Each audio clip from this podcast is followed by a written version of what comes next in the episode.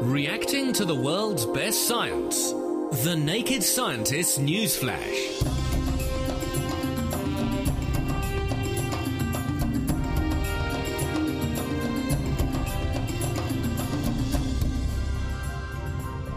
This is The Naked Scientist with Chris Smith, with Dave Ansell, and with Dominic Ford. And we're kicking off, as we always do, with a look at some of this week's top science stories and off into outer space to start with, Dominic. That's right. A paper published in this week's issue of the journal Nature presents evidence that the Earth might once have had a second moon. Now, this stems from a puzzling problem with the geology of the moon's surface. Now, if you look at the moon, even just with the naked eye, what you see is that the moon's surface is differentiated into light patches and dark patches. Um, and the dark patches are flatter volcanic plains that we call seas, and the lighter patches are rougher, more mountainous regions. And this is this gives us the man in the moon. That's right. The the shape of that pattern is the man in the moon. But what's rather surprising is that the seas are clustered together and the mountains are clustered together. Now, in, in most formation models of the moon, you'd expect them to be randomly distributed over the surface. And it, it seems to be beyond chance that these seas have all formed on one side of the moon. So, what uh, Martin Jutzi at the University of California and his colleagues have done is to completely reconsider the formation model of how the moon came to be. Now, the traditional model is that about four and a half billion years ago, a planet about the size of Mars that people call Theia collided with the proto Earth, totally melted the proto Earth, and so you had this ball of molten magma out of which some globule will have split off and ended up in orbit about the Earth, and that became our moon. And that would also explain why the moon that the Earth has is so big relative to the Earth compared with other planets with much smaller moons that we see in the solar system. That's absolutely right. The moon is the biggest uh, moon in the solar system of any planet. Now, what Jutzi thinks may have happened is that in fact two moons formed out of that collision. So you had two moons in orbit around the Earth, and that would be stable for about 100 million years. You could have two moons orbiting about the Earth. Both on the same sort of orbit? Uh, the yes, same distance away? They would be orbiting at about the same radius out from the Earth, but about 60 degrees apart in the sky. But after about 100 million years, those would gradually drift together and eventually collide and he's wondering could that collision lead to one side of the moon looking different from the other? Would that be a fairly catastrophic collision, like we were talking about in the first place, or would they slowly catch up and just fairly slowly merge together? They would slowly merge together, and that's actually quite important for the model. Um, Jutzi uh, sums up a potential problem with this theory quite well in his paper. He says collisions tend to make holes in things. They tend to make craters and basins. They don't tend to make mountains. So how could you make a collision between two bodies make mountains? And he argued that if the collision is slow enough, you don't have enough energy there to melt lots of rock and to dig, dig out craters. And so what you basically get is a pile of rubble on one side of the moon, a very large pile of rubble that forms mountains. And that's why all of the mountains on the moon are on one side. And additionally, in his computational models that he's run of these simulations, it turns out that the magma inside the centre of the moon is pushed out to the other side of the moon by the force of the impact. And, and that leads to increased volcanism. That leads to the volcanic plains that we see on the near side of the moon, the Sea of Tranquility and so forth. So is the fact that the um, the seas are all pointing towards the Earth and the mountains are mostly on what we call the dark side of the moon, is that just fluke or is it something to do with the mass distribution thing?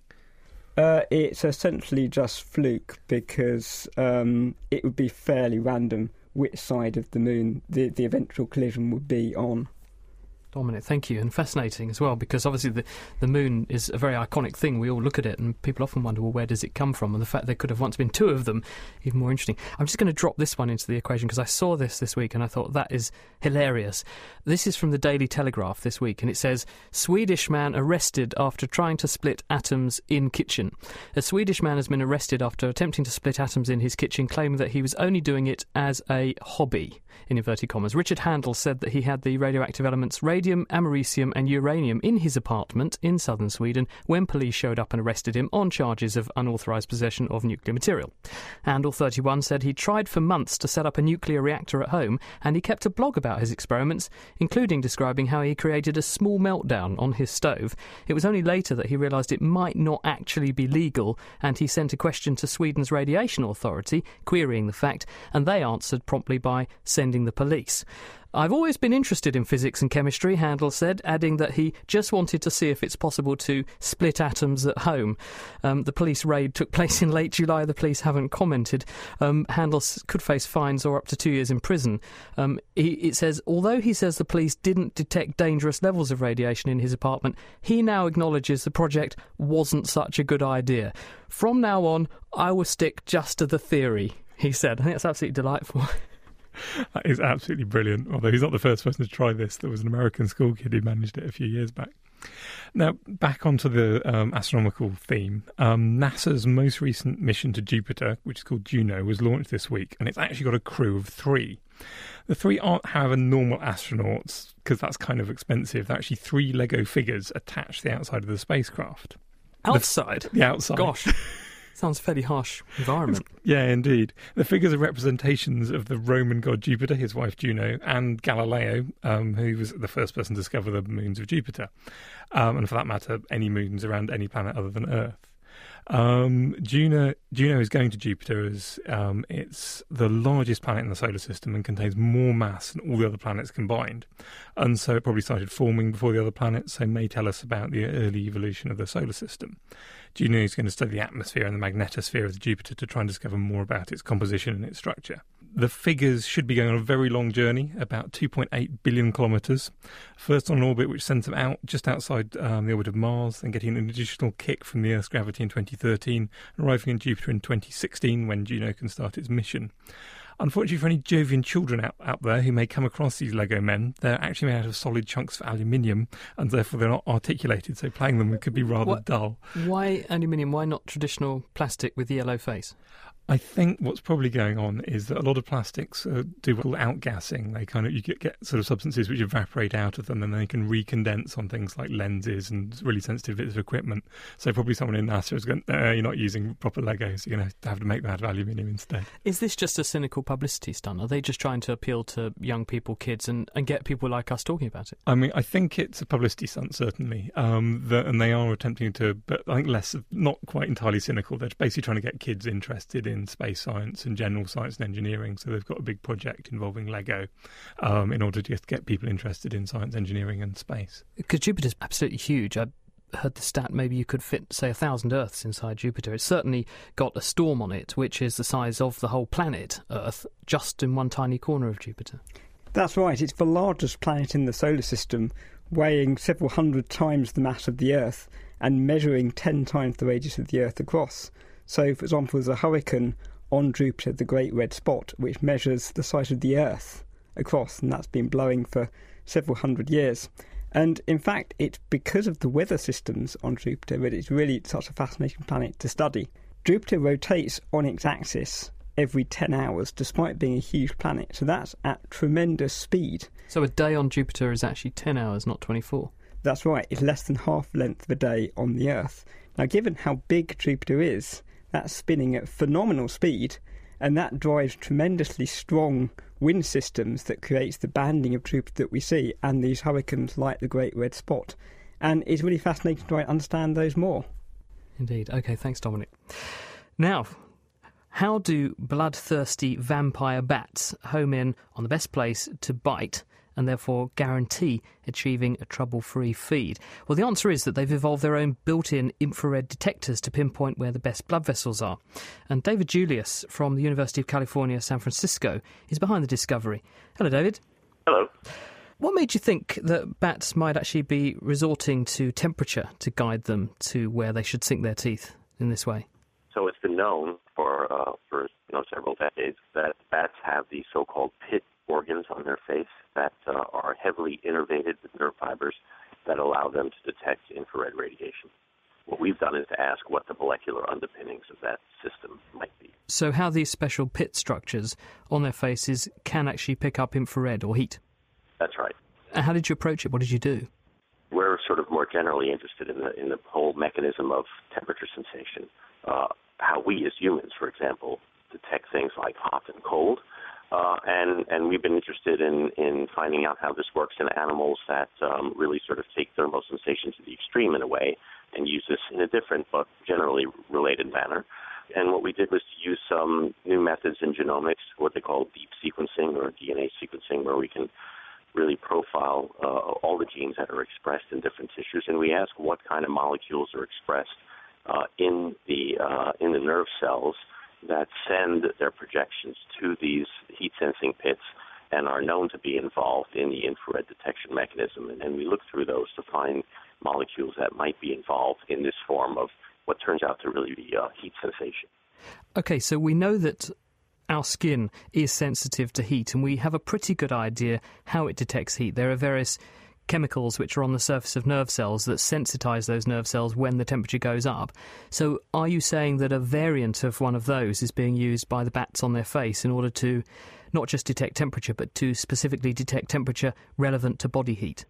Yes, that's exactly the case. So, what we've shown is that the bat expresses a form of a protein that we also use to detect heat but the form of the protein that the bat expresses is in some ways optimized, where the, the temperature required for activation is lower than it is for our heat sensors and enables them to detect body heat coming from their prey, from a blood supply from a cow or a pig, what have you. So the basic underlying mechanism is the same as the one we use, but they have some little bit of genetic trickery that enables them to modify the protein so that it's more sensitive to heat and can pick up radiant heat from their blood supply.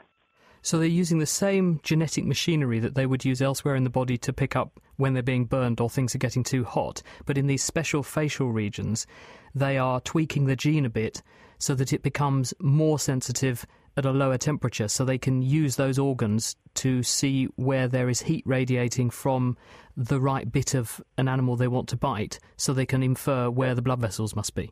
Right, exactly. In the body of a mammal, the sensory nerve fibers, for example, that uh, that allow you to sense temperature or touch or pain uh, are distributed into different what we call ganglia that contain clusters of nerve cells. And those that innervate everything from the neck down are in one set of ganglia, and those that innervate everything from the neck up are in another set. And in our bodies, those two sets of neurons are more or less the same. There are some slight differences in the expression of genes, but pretty much what you see in one cluster of neurons is the same as in the others. And in the vampire bat, what we found is that in this particular gene that expresses this heat sensor, the nerve clusters that send nerve fibers to everything from the neck up to the facial area, which includes these heat sensing pits, the expression of this one heat sensor is different. The protein coming from that gene is modified so that it takes on this different form. And in fact, that's one of the uh, big clues that tells us that this gene is likely involved in this specialized function of the vampire bat, namely infrared sensation, because it is modified, and it's modified only in those clusters of nerve cells that send uh, their nerve fibers to this region of the body that is involved in infrared detection. There are other animals that also home in on heat. There are some snakes and vipers, for example, that aim for the hot spot because that's where they want to envenomate. Because they, I guess, figure that if they put the venom where the heat is, that's where the blood is, so it will act most quickly, and they'll also guarantee a strike on the animal. Do they use the same mechanism as your bats then? Um, they use a mechanism that's um, that's related, but in detail different. One of the uh, great examples of this in terms of pit fibers is, is a snake that lives out in uh, around my area here called the western diamondback rattlesnake.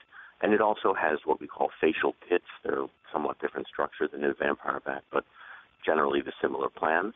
And they detect, you know, radiant heat, say, from a squirrel or a mouse that they're trying to find in a dark burrow at night. So it allows them to see the animal as, as a radiant, illuminated figure. And they use a protein molecule that detects temperature that's a member of the same protein or gene family is the one found in the vampire bat and the one that we use for heat detection. It's encoded by a different gene, but they're part of the same gene family. And so overall, the mechanism is similar, but the exact molecule that's used is different in its detail and in its structure. And just to finish up, David, given that you've got this new insight into how this gene can change its behaviour if you do what the vampire bats are doing to it. In other words, make Yeah. it sensitive at a lower temperature. How does this inform our understanding of how pain is signalled in the nervous system, and could there therefore be some uses of what you've discovered? Yeah, so that's an excellent question, and the, and the molecule that we express, which by the way I should say is the is the target for pungent agents from things like chili peppers. So the molecule that uh, that we're talking about here, that's involved in temperature sensation in the bats and in our own nervous system, is what allows us to appreciate sort of that hot zing from chili peppers. Um, we're interested in that molecule, as are many other labs, because there's evidence to suggest that it is also modified by agents that are produced during inflammation and tissue injury that then sensitize the whole system so that you now, for example, would uh, appreciate a lower temperature as being something painful. So the example would be if you have a sunburn and then you get in the shower and the temperature is normally what you consider to be warm and very comfortable, you might consider that or, or perceive that as being noxiously or painfully hot. And that has to do with the fact that these inflammatory agents are acting on this molecule to lower its threshold to heat and therefore generate a perception of pain even in temperatures that normally you wouldn't consider painful. And understanding how that occurs and how changes in this molecule and how the structure of this molecule is involved in those sensitization mechanisms is very important for understanding pain hypersensitivity, especially in the context of tissue injury. And looking at the structure of these special BAT receptors gives us some clues about what parts of the molecule might be involved in those kinds of temperature shifts. Who would have thought it? We know that garlic drives vampires away, but now maybe that chili attracts them. David, thank you very much. This is David Julius. He's from UCSF, and you can find the work that he was talking about published this week. It's in the journal Nature. Thank you, David. Now, another big breakthrough this week is uh, a piece of research that's come out of Columbia University. It's been published in the journal Cell, and it's by Asa Abeliovich. And what he and his colleagues have been able to do is to take skin cells, so called fibroblasts, and convert them directly into brain cells by injecting a modified virus, which brings into the cells three special genes, which are what are called transcriptional regulators. These are genes which control the behaviour of other genes, and they're normally active in the front part of the brain. So, what they've been able to do is to persuade skin cells 68% of the time after this virus is introduced to them to turn into, in a dish as they watch, mature adult nerve cells. They look like nerve cells, they behave like nerve cells, firing off nerve impulses, they behave and respond to drugs in the same way that nerve cells would, and even if they take these cells they've made and they inject them into the brains of developing mice, after the animals are born, you can take a section through the brain and you can see these human uh, because they've used human skin as the origin for this, you can see these human new, neu- neurons embedded in the brains of these mice, actually wired in and functional. Now, why is this important? Well, for a start, it means that you can make new nerve cells without having to first turn the cells into stem cells, which we know is involved uh, or can be used, but we know is involved in making mutations or genetic changes to the cells. So it's beneficial from that point of view. But the real pièce de résistance is that they also did the study using skin cells from patients who had Alzheimer's disease. And what they ended up with were neurons that behaved biochemically, showing exactly the same biochemical abnormalities that you see in nerve cells from people who have Alzheimer's disease. And so this is a way of making a very faithful model in a dish of cells which behave biochemically just like the cells that a person suffering from a disease, in this case Alzheimer's disease, actually has, and therefore it gives you the opportunity to test new treatments or new drugs or experiment in other various ways on a very faithful reproduction of what that person's got wrong with them without actually having to try it on the person or without actually having to do experiments uh, on cells that may, in their own way, be an unreliable model to use. Does that mean that if skin cells effectively have the same problem as the brain cells in Alzheimer's disease, then Alzheimer's disease is actually a whole body problem rather than just a brain problem? Well, not necessarily, because remember that the genome that you have is present in every cell in the body. Uh, you're using that giant recipe book to do everything. So when you turn these skin cells into brain cells, they start turning on all the genes that brain cells would. And so when the cells are in the brain, they produce too much of this protein beta amyloid, or they process the beta amyloid wrongly. They chop it up in the wrong way. So instead of degrading it into something harmless, it produces a chemical which starts to accumulate and build up into aggregates in the brain. And for that reason, um, it's very hard to study this process except in animal models because you want to make an animal that has Alzheimer's disease, but animals don't naturally have Alzheimer's disease. So any model you make is an unreliable indicator.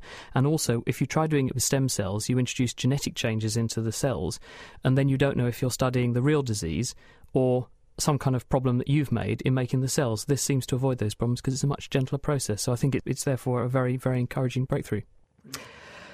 That's it for this week's news. You can follow up on any of those stories if you'd like to. They're all on our website at nakedscientist.com forward slash news if you'd like to read a transcript of those stories or if you would like to see the references for them. The Naked Scientist News Flash, reacting to the world's best science. For more information, look us up online at nakedscientists.com.